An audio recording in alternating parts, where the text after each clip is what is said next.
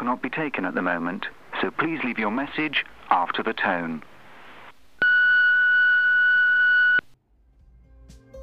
سلام داود جان.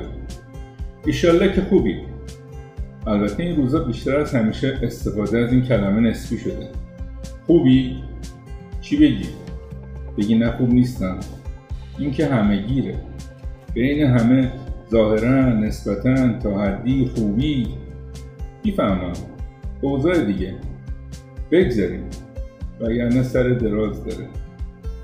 ناشر محترم من اصرار کردی به جنبم این داستان قدیمی رو. البته دیگه کهنه شده. بنویسم. راستش تا یادم میاد کتابای دیگه منم با همین اصرار و فشار جنابالی بیرون اومد. نه تنبل نیستم. این دفعه تنبل نیستم. این دفعه وسواس گرفتم. هی می نویسم هی دیلیت می‌کنم. آخه اصلا آخه آخه واقع نداره بذار همینجا یه تیکه کوچولو برات ازش بخونم. ببین تو مسیرم. یا زدم خاکی.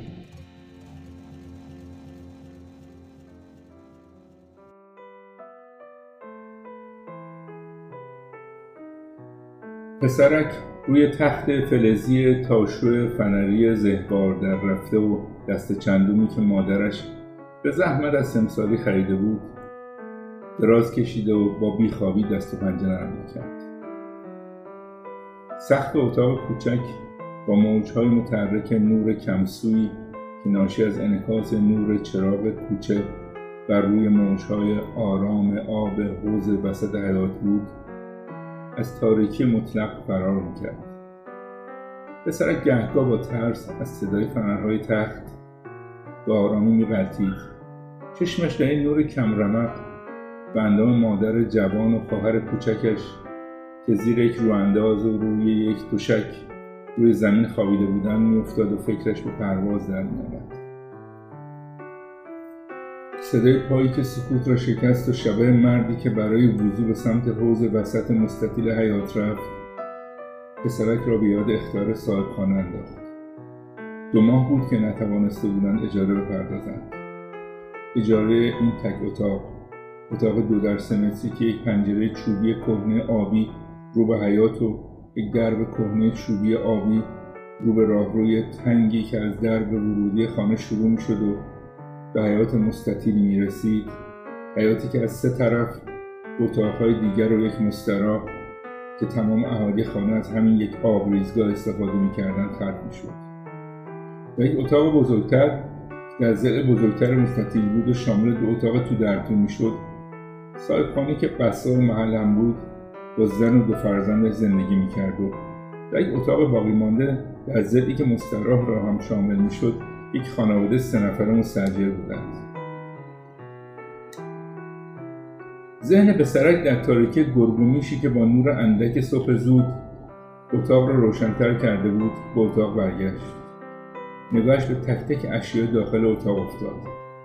اینجا هم اتاق خوابشان هم پذیرایی هم نشیمن و با قرار دادن یک چراغ سپیتلی و چند قابلمه و بشقاب و قاشق آشپزخانه هم بود. مادر همینجا آشپزی هم می‌کرد و گاهی که هیچ چیزی برای خوردن نداشتند آب داخل قابلمه رو جوش می آورد تا همسایه با دیدن بخار روی شیشه پنجره چوبی رو به حیات تصور کنند که غذا دارند. همیشه می‌گفت باید مناعت تب داشته باشیم. کسی نباید بفهمه که ما درست نیم حتی زمانی که به آنها خوراکی تعارف می‌کردند با یک مناعت تب اکتسابی از مادر رد می‌کردند در حالی که شکمشان در جنگ با عقلشان بود. دیوارهای اتاق کوچک پر از های کج و معوج به خط مادر بود. کامل اشعار حافظ سعدی مولوی و غیره که با سوزن فرفره به دیوار گچی که تا حالا طعم رنگ نچشیده آویزان بود. این تنها تزیین اتاق تنها چشمانداز این دو بچه هشت و ده ساله هم بود. در از گاه که اشعار را حفظ می شدن مادر که حالا بیست و چند ساله بود اشعار جدید را جایگزین می کرد و زندگی ادامه داشت. این تک اتاق کوچک اولین سقف بالای سر این سه نفر بعد از پیوستن مجدد به هم بود.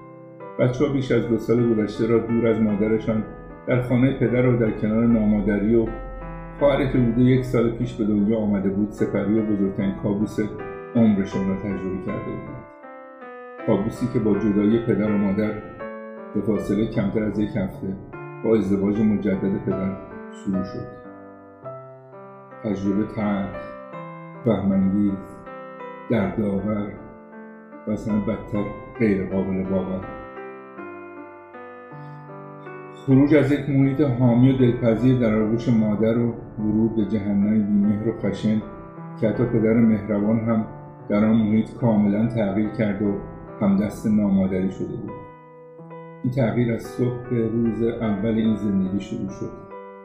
وقتی که نامادری دید که پدر به رسم همیشگی دو تا شیشه شیر پاستوریزه همراه نان سنگک صبحانه خریده. با صدای بلند پرسید اینا برای کیه؟ پدر گفت برای صبحانه بچه ها.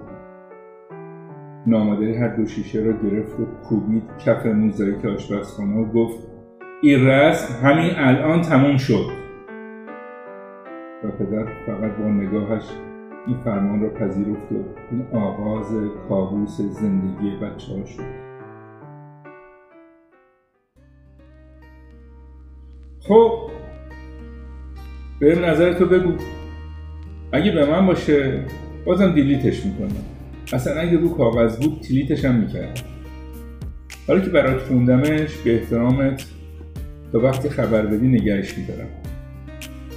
اگه تو دوستش داشتی با ویراستارم می‌تونم گپ بزنم.